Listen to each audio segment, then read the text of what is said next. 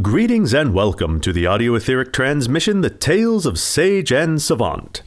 Our tale stars Eddie Louise as Dr. Petronella Sage, Chip Michael as Professor Erasmus Savant, Emily Riley Pyatt as Mix Abigail Entwistle, and myself, Justin Bremer, as your humble narrator. If you want to learn more of the stories of Sage and Savant and the reasons why I record these broadcasts, you can pick up our book Transmigrations, available on our website and everywhere books are sold.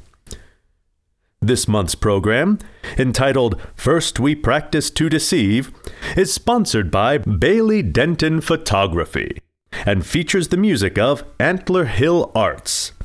And now, without further ado, we bring you the tales of Sage and Savant.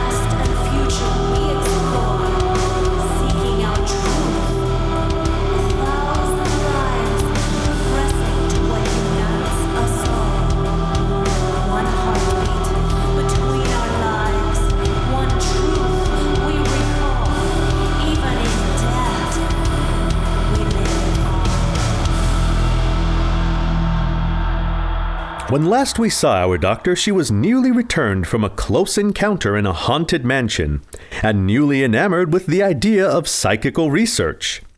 She decided to make inquiries at the Society of Psychical Research in London to see what data they may have supporting external proof of the consciousness continuing after death. Unfortunately, she was flummoxed in this regard by a strict no women policy by the researchers of that organization. Of course, no never stopped our Dr. Sage, and since she had access to a handy masculine form, Laboratory of Dr. Petronella Sage, 2nd November 1895. A recent transmigration to England in the 1960s, see Edison 31, October 1895, has made me curious about methods that science might use to track consciousness that is not tied to a body. The nature of my own experiments ensures that the consciousness does not stay temporally linked to the present, and thereby the only way to measure this factor would be in inducing translateral transmigration in either my assistant, Mix Entwistle, or in my friend, Professor Savant. For certain reasons, I am hesitant to divulge the possibility of translateral movement to them at this time. As such, I have decided to visit the Society for Psychical Research and see what I might learn of their studies into dislocated consciousness. But unfortunately, their social concerns are not as advanced as their scientific ones, so I am required to once again make use of James Cunningham's form in order to fulfill the function. And so she does it again. She puts herself into the body of Mix Cunningham, a body, which I might add, is more cadaverous by the day. As the noise of the machinery fades, Cunning Sage. Cunning Sage sits up on the bench and carefully swings both legs to the floor. She stands and wavers a bit before catching her balance and moving to the back room where normally this body lies entombed on a plinth. Carefully, she strips off the Faraday armor and CRAP helmet and sets them on a chair by the door. Underneath the armor, Cunningham's body is not dressed in the expected cotton drawers, but rather is sheathed from the waist down in corset laced leather. There is a gap at the knees, and two knobbly white horrors peer out almost like blind eyes. Cunning Sage hobbles carefully over to the closet in the corner and pulls out a leather contraption which she straps around her waist and then connects into the leather that constricts her lower half. Moving a little more gracefully now, she pulls more braces from her closet and moves to the bench by the window to sit and strap these around her lower legs, connecting them to the rods leading from the waist corset. Once the bracing is all in place, she dresses and leaves the room, locking the door behind her. Hush now, you feathered things. I'll not be long gone. Abigail and Erasmus are due back this evening. You'll get your dinner, I promise you that. It is tempting to not let Cunning Sage out of my sight, but I remind myself that this all happened long ago, and my watchfulness will do nothing to change the course of the doctor's actions. Perhaps I should check to see where the professor and our young assistant are. Next, we have Miss Abigail Entwistle. Here, Dr. Feuerstein. It seems that Abigail is standing her first oral exam in the veterinary sciences. Ah, and there is our professor in the gallery. Bully, Abigail. Bully for you. Abigail moves to the front of the lecture hall and stands against a rail separating the students from the examiners. Taking exams in this manner has more in common with a courtroom trial than the scholarship of my own time. It is practically barbaric. Oh, Miss Entwistle, uh, thank you for your presence today. Uh, which of the following is the most common cause of maxillary sinusitis in the horse? A. Bacterial lower respiratory tract disease extending into the sinus. B. Infection and abscessation of a tooth root extending into the sinus. C. Inhaled foreign bodies lodging in the sinus. D. Puncture wounds extending into the maxillary sinus. Um, B. Infection and abscessation of the tooth root extending into the sinus. Noted. A horse is being re-evaluated six days after initial treatment of a minor corneal lesion. Re-examination of the affected eye shows photophobia, lacrimation, blepharospasm, corneal edema, and a yellowish-white stromal infiltrate in the cornea. Vital dye does not stain the cornea. Which of the following is the most likely diagnosis? A. Corneal scar. B. Corneal stromal abscess. C. Deep corneal ulceration. D. Primary lipid keratopathy. Or E. Superficial corneal ulceration. Judging by the test preparation notes the professor is clutching, this examination is going to take a very long while. And to be honest, I just cannot bear to stay and watch our gentle girl be drilled like a common criminal. Let's join back up with Sage and see what she is up to. To the Society for Psychical Research, please. West Side. An interesting note on the Society for Psychical Research. Founded in 1882 with the purpose of investigating mesmeric, psychical, and spiritualist phenomena in a purely scientific spirit, they spent a great deal of effort in their early years debunking false spiritualists. They wished to find the scientific truth of the phenomena and did not hold much truck for those that would prey on the vulnerable and the gullible. These attitudes are right in line with Dr. Sage's own no nonsense approach to science, so one would think she would find herself in fine company and happy conversation with the fellows of the Society. Can stories of apparitions, clairvoyant visions, precognitive dreams, the kind of miraculous events that have been reported since the earliest times, be fully accounted for in the naturalistic terms, or do they point to aspects of consciousness as yet unknown to science? Only the data will tell us, and we can only gather that data if we set strict controls on the test subjects and the parameters of the research. Yes, yes, but none of your research will answer those questions unless you are fully investigating the notion of the consciousness itself. You have left out an entire foundation to your studies and simply succumbed to a type of Cartesian dualism that I am certain will bear no true relation to the consciousness at all. Ha! You get ahead of yourself, sir. There is not enough data to support the idea that the consciousness might exist without the exigency of a body in which to support it. And to make such claims in such a unilateral manner confines your scientific method to the realms of quackery. Quackery? You have fallen down a Newtonian rabbit hole if you are convinced that the only data will be physiological in nature. You are setting parameters to your research that may eliminate the very proofs you seek. I can see that my own thinking is already decades ahead of yours, and this society will be no help to me, and so I bid you good day, sir. Well, that did not go as expected. And Dr. Sage stalked up the street in a rather high dander, not realizing that the interaction had gone so poorly not because she was a female treading on a male scientist's toes, but because the officious nature of the departed Cunningham had leached into her manner of speech to such a level that it was bound to ruffle feathers whomever she spoke with. In a more temperate person, an argument with an acknowledged expert in the field of moral philosophy, which was arguably not Sage's strong suit, would cause them to pause and consider their intemperance. For Sage had only spurred her desire to invade more of those masculine spaces usually denied to her sex. As Abigail's midterm exams continued for the week and the doctor would only see her friends in the evening, Sage took the chance to translaterally migrate and venture into the world of men. She appeared at the club. You are wrong, sir, to assume that the fairer sex is also the weaker.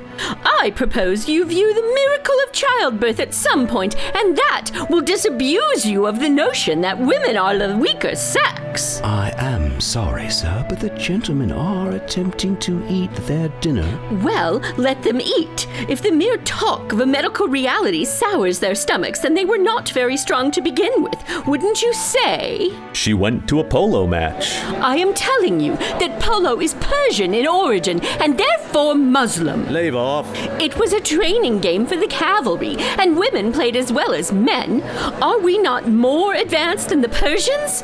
Give me one reason why we do not allow women on our polo fields. Shut your gob or I'll shut it for you. She bowled her way into the antechambers of government. I am simply saying that it is time we took the demands of the suffragettes seriously. What possible further reason can you have for denying the vote to fully half Her Majesty's subjects? By the end of a week, Cunningham's erasability had bled so far into Sage's own disgust with the male dominated world that she had a sore jaw from clenching her teeth and the dull roar of a constant headache. So, when the professor and Abigail arrived, fresh from the girls' triumph at the midterms, Sage was ready. Why, hello, stranger. Have you missed us? I can find things to do on my own, Erasmus. Abigail? Is everything all right, Dr. Sage? I'm sorry. No. Well, yes, I mean, everything is fine. I just have a pesky headache. Oh, I'm sorry, pet. Would you like us to go? What I'd really like is to get out of this head for a while. Are you up for a transmigration? I can't, I'm afraid. A few of the lads in the veterinary sciences want to go out for a pint to celebrate surviving the midterms. I'm sorry, Abigail. I should have asked. How did you do? I she did all right. brilliantly. She didn't miss a single question. That is only because the professor took so much time to help me prepare. Honestly, I feel a bit behind the gun from the other students who knew all along that veterinary medicine is where they wish to be. Pish posh. They needed that head start. Otherwise, you would have left them in the dust. Well, I'm glad it went well. Would you do us a favor and feed the menagerie before you go? Of course. And I'll also stop by in the morning to be sure that all is well while you're away. How long do you think you'll travel this time? It will have to be a quick one on my part, Petra. Remember, I have that paper to present in Hamburg next week. Fine. If you cannot commit to more, we shall go for just 24 hours then. That should be more than enough time for this headache to subside. The headache is a nice excuse, but what truly has Petra feeling so edgy is the fact that a deep and obvious friendship has formed between the professor and Abigail, and Sage is left out of that bond. If she were totally honest with herself, she would have to admit that she has been dodging invitations from both of them as she gathers data on translateral migration. But she wasn't in the mood to be honest. Transmigrating this evening was as much a way to avoid examining her own behavior as it was about gathering more data. And so, with many things unsaid, Abigail went to feed the animals as Petra and Erasmus dressed in their Faraday armor and prepared to explore the boundaries of consciousness free from Cartesian limits. Erasmus, have you read William James on consciousness? I'm afraid I haven't. James postulates that the consciousness is like a river or a stream, ever in flow. It's impossible to encompass, just as you cannot hold a river. The very act of cupping your hands in the flow and lifting them free of the surface changes the liquid from river to water. So the fact of pulling forth a memory to examine it changes that memory. Yes, You're wondering if the consciousness, once lifted free of its natural home, ceases to be us. Well, that is what all the current science and philosophy would tell us. But what do you think? Do we remain ourselves though we transform into something not of ourselves? That's a question for your data and for the philosophers. But I can tell you this, Petra. I'm quite confident that I would recognize you in any form you took, now that I have stopped identifying you by the surface details only. Data. You're right, of course. Thank you, old friend, for reminding me why this work is important. Abigail? We're away. Recall is set for 24 hours. See you then. Ta, Doctor! Have a good transmigration!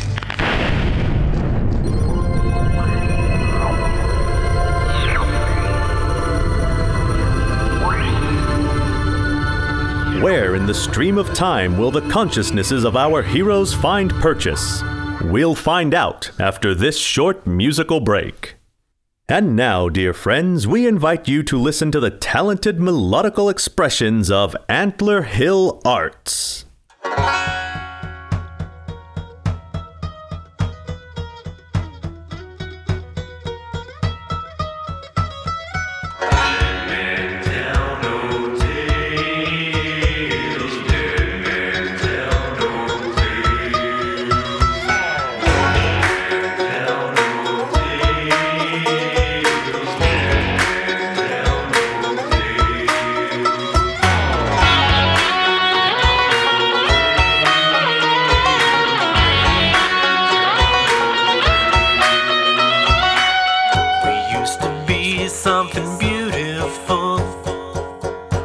Used to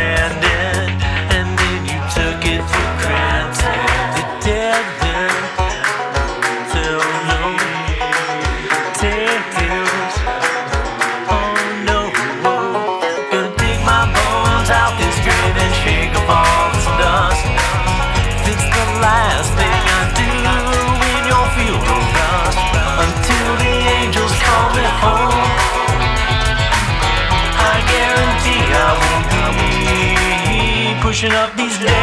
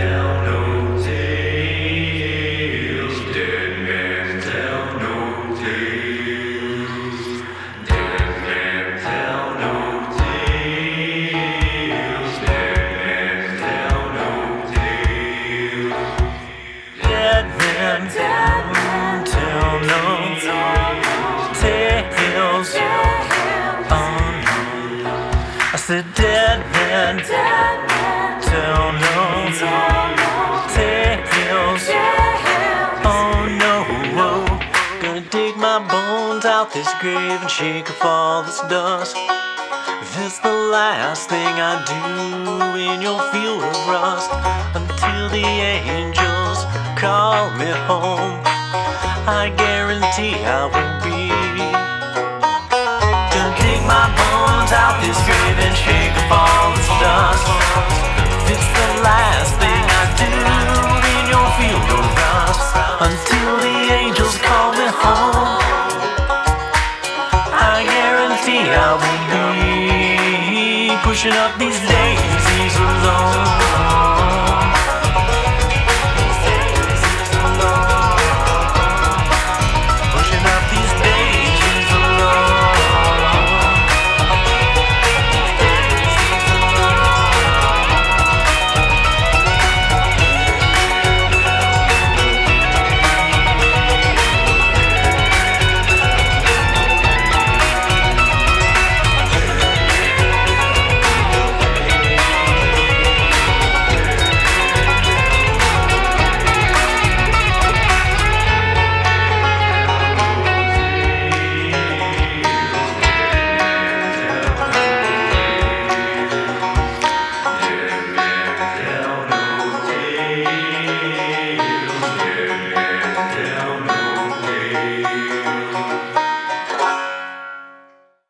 And now, back to our story.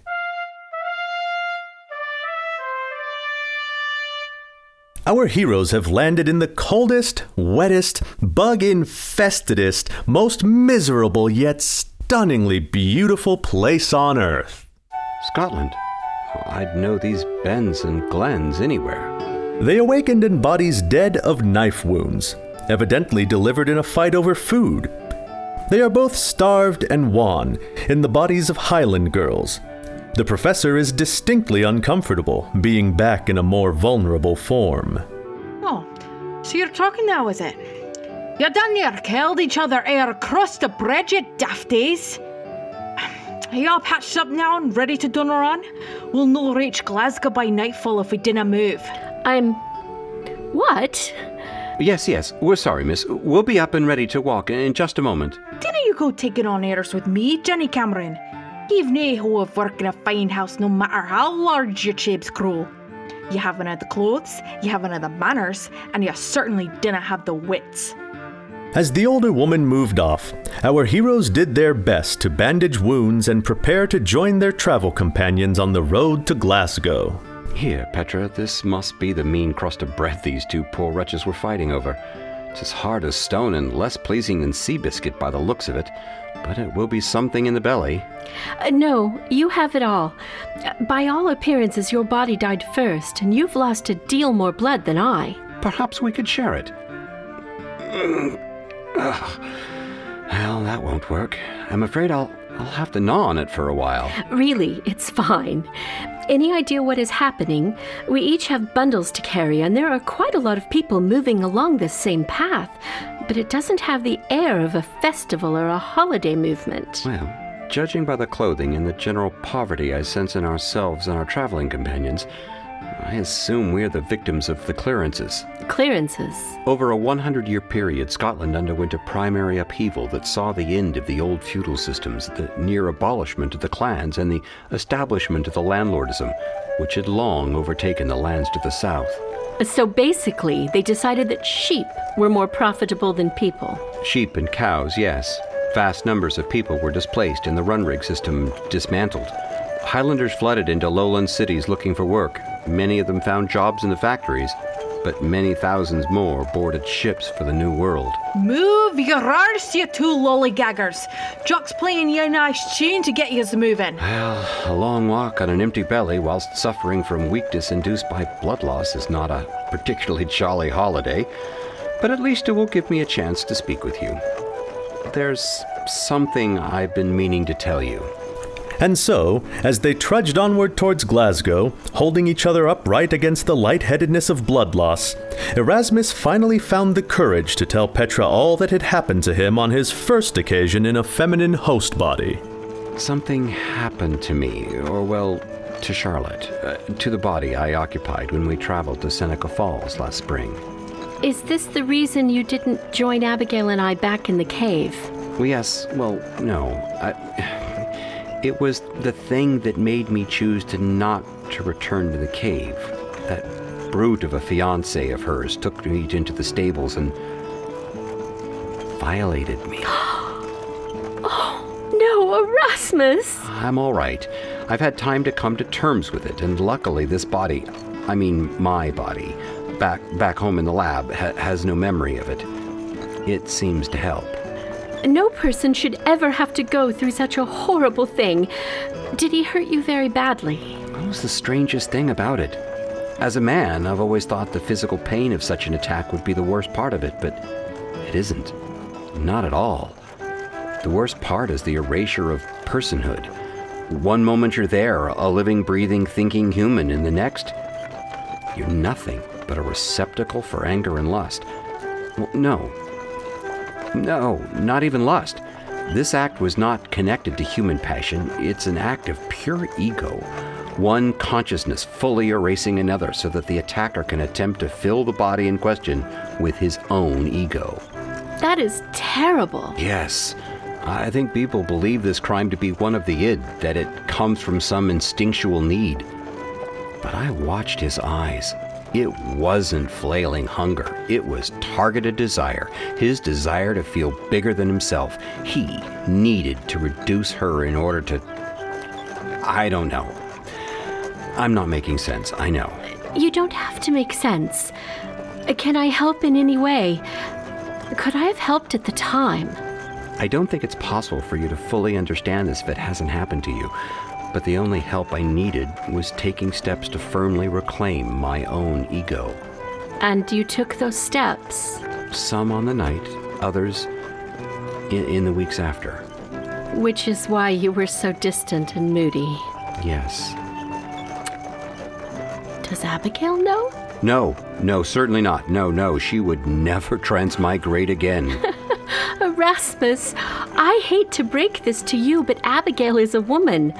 She is at as much at risk of violation on the Quad Kings as she is in any other time and place. We women must always be on guard against it.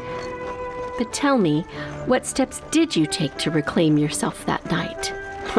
well, I took advantage of a fact I knew and he didn't, the wretch.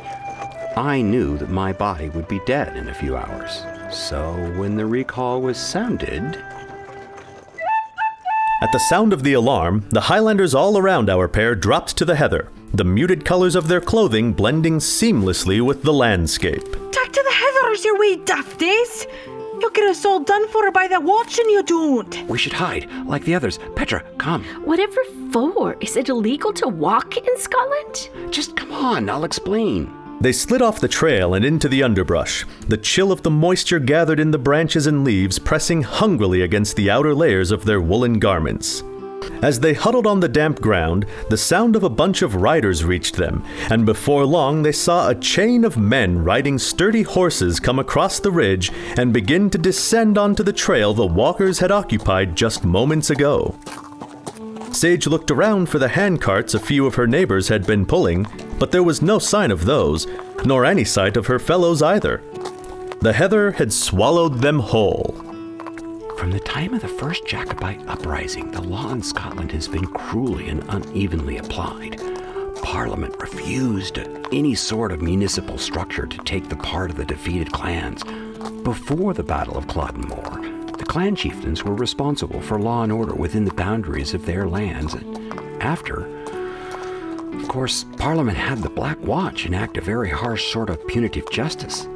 Since that time, various ad hoc groups have come to power, imposing a sort of martial law, but one that is not beholden to any particular authority. Vigilantes. Most likely. The concept of a watch is one of safety and security, but the men in this troop are anything but safe. In fact, they have made a fairly tidy living by stripping poor unwary Highlanders along this road of any and all meager possessions. It would seem counterintuitive to steal from people so poor, but in a land rocked by famine and job shortages, even the meanest of possessions is better than none. More cruel is the fact that these same men will ride ahead and at some point just before the trail enters Glasgow, present themselves as answers to prayer, offering only indentured servitude. But what can they hope to steal? These people have nothing. They have clothes. There are a couple of carts. That is more than many. That is deplorable. Yes, and history tells us that these same men, after taking all of a body's possessions, will reappear and offer the solution to the troubles if you will only sign away seven years of your life in free labor to pay for passage to the New World or to take up your place in the assembly lines. But so many factory workers die young. In many ways, the great business interests of our times mimic the behavior of young Charlotte's Beau. They take as they wish, refuse to acknowledge the human souls they are hurting, and endeavor to insert their ego into all they touch. Ugh. This talk of corporations and their legacy is one of the harder aspects of studying history. I think perhaps we will leave Sage and Savant for now, crouching in the heather, and pause for a word from our sponsor. Bailey Denton Photography is Southern California's premier historical photography studio dedicated to the preservation of wet plate photography.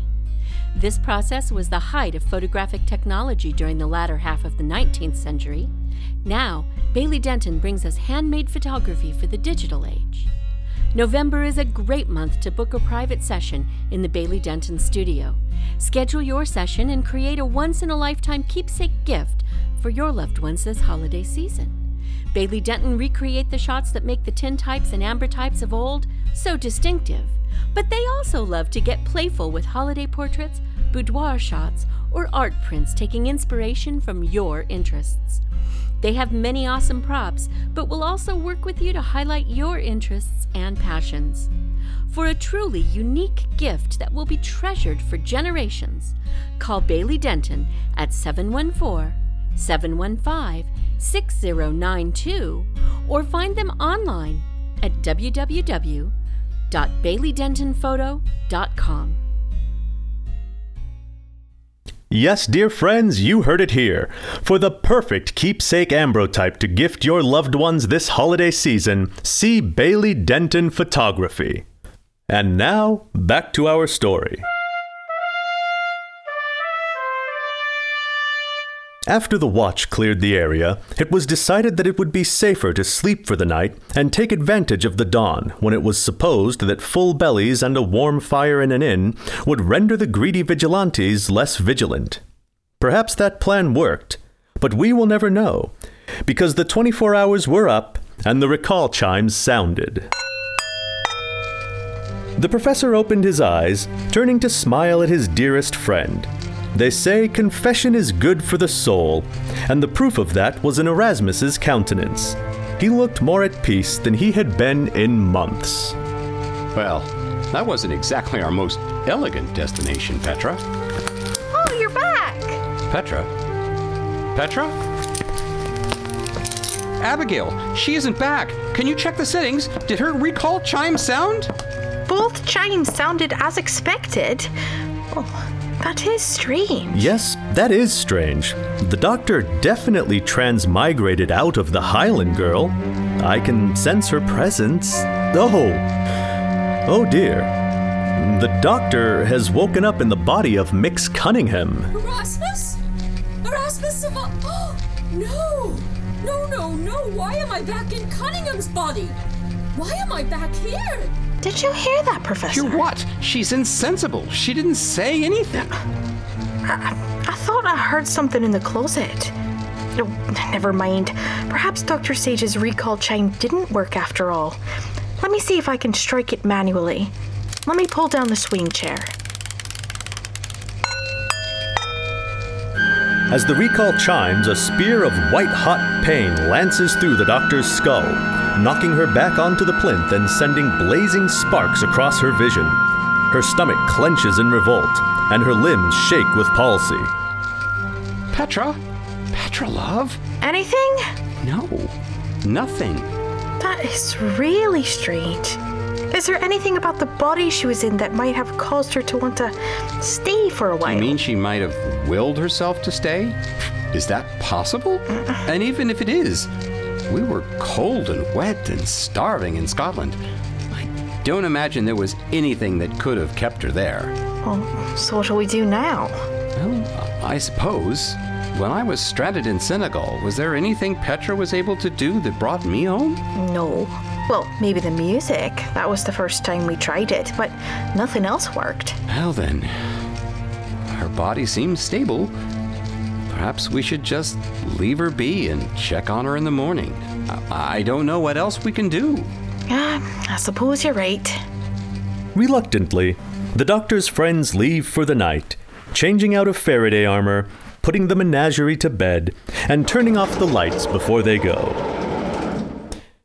As soon as the outer laboratory is quiet, Sage rises from her plinth and makes her way to the main dais, pushing the gurney that allows her to move Cunningham's body by herself. Her hands are shaking violently, and her knees keep threatening to buckle. She is muttering under her breath, a behavior that has been amplifying in the weeks since she began translateral movements. Why? Uh, why is not the question. The question is how. Cunningham's Faraday has no resonator. The suit on my own body does. The recall pitch is set to vibrate with my resonator. Is there some residue left behind when one is transmigrated that serves as an organic resonator? If so, where would that residue be found and measured? In the brain, I suppose. I shall have to autopsy and check for foreign growths, or look at the chemical balance of the fluids in the brain. Autopsy? The medical examination of dead bodies? But Cunning Sage is still very much alive. Does this mean she plans to kill him? She can't possibly be talking of doing an autopsy on her own body. Ladies and gentlemen, my head is spinning and I cannot tell if it is leftover physical sensations from the bad awakening or due to the horrible spin Sage's thoughts are taking. Once she has everything set for translateral migration, the doctor climbs onto the plinth and flips the switch. The typical blue lightning plays over the twin forms, the machinery sparking and glowing like always. A narrow arc of sickly green lightning has connected the two bodies. They twitch and strain under its impact. I don't understand what. This. This has never happened before. The bodies buck and squirm as the green lightning overpowers the blue, racing now along the length of the Faraday armor on both bodies. Cunning Sage reaches out a palsied hand and turns a dial on the control panel. The intensity of the beam from the overhead dynamo is increased, and the blue lightning fights its way back, pushing down the copper leads and into the mesh of the Faraday armor on both bodies. The two colors battle against each other, first one gaining ground and then the other. Hair begins to sizzle and a thin gray smoke filters out of the equipment. The resonator on the doctor's torso begins to hum and the tension in the air rises to a fever pitch. This cannot go on! And thankfully, it doesn't. As the cacophony ends and the lightning recedes, Dr. Sage, back in her own body, unbuckles with weak and shaking hands. Her eyebrows and the hair at the edges of her CRAP helmet have been singed away. The skin on the back of her hands shows the Lichtenberg scars that have not occurred since she developed the Faraday armor. She sits up slowly and takes a few deep breaths before getting to her feet. She moves with a mechanical jerking, her limbs not yet responding fluidly to the commands from her brain. She stumbles to the panel and restores the lights overhead. Then she shambles back to the body of Mix Cunningham, laying flaccidly on its plinth. I'm sorry, James. I've given you as long as I could. I hope that you will continue to live in the past, but it's obviously too dangerous to have your body live on here in the present. Sage pulls open a drawer in the console and reveals a surgical tray with a full array of instruments. I did not even know she had that here. There is, after all, a full surgical laboratory just downstairs. She selects a scalpel, but then thinks better of it. Uh, no reason to get blood on the Faraday armor. Sage strips the provost's body, removing the Faraday armor and the CRAP helmet, then unlacing the leather braces on the legs. When she is done, the weak and slender body of her once formidable foe lies exposed and vulnerable to the night. Sage carefully removes her own Faraday armor, revealing Lichtenberg figures across her torso and up both arms. Removing the CRAP helmet reveals a large patch of bare and blistered scalp where a clump of hair has burned away. She dons a surgical gown from the drawer in the console and picks up the scalpel to consider the provost. The quickest way would be to slit the jugular, but what would Erasmus say? Better to let him think James died of natural deterioration. I'll need to choose a more subtle placement. Sage pulls a length of rubber tubing from the drawer, selects a place on the provost's thigh, and slices through the skin and muscle to expose the artery. She uses wadded gauze to stop the blood oozing from the cut and slips a finger beneath the pulsing artery. Lifting the living snake up a little from its bed of muscle and sinew, she slices into it, careful to cut through only one side, then slips the end of the rubber tube deftly in through the slit. She clamps the tube into place in the artery and adds another clamp onto the free end of the tube, preventing the blood's escape. She stretches up from her handiwork and looks across the laboratory. Now, for something to collect the blood. The doctor steps into the back room and returns carrying a two gallon glass jug. Dropping the free end of the tube into the jug, she releases the clamp and blood begins to flow from Cunningham's body, quickly filling the bottom of the vessel and then rising inexorably up the sides. Sage puts a bloody hand to the provost's cheek. Goodbye, James. I should have liked to continue using your body, but I cannot chance losing myself in your masculine embrace. I hope it would be some comfort knowing that your body will advance science.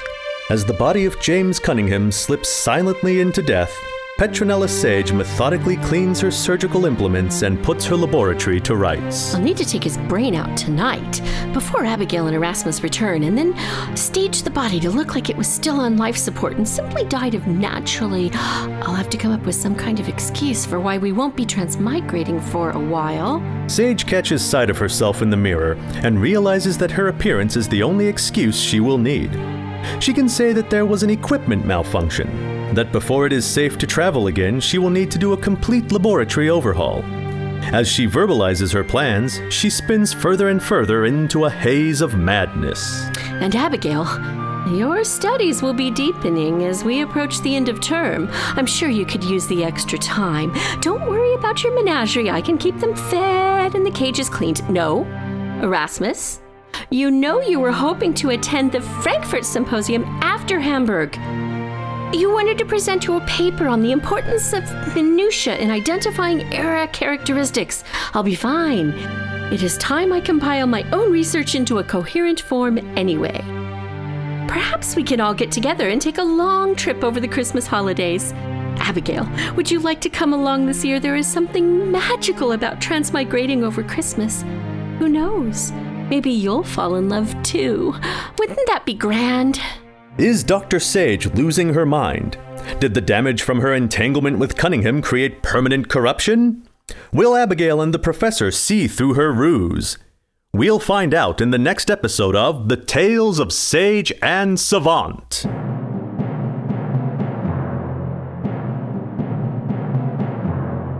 The Tales of Sage and Savant is a twin star production brought to you on the first of each month from our Southern California studios. Starring Eddie Louise as Sage, Chip Michael as Savant, Emily Riley Pyatt as Abigail, and Justin Bremer as the narrator. Soundtrack music, sound design, and audio engineering by Chip Michael. The theme song for season 3 was interpreted and recorded by Valentine Wolfe. Special music in this episode was provided by Antler Hill Arts. Check them out at antlerhillarts.com. We would like to extend our gratitude to this month's sponsor, Bailey Denton Photography. Episode 304, First We Practice to Deceive, was written by Eddie Louise.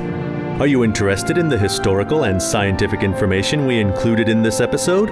Like us on Facebook or check out our website, sageandsavant.com, to find the facts behind the fiction. Finally, as always, we urge you to remember that death is no barrier to science.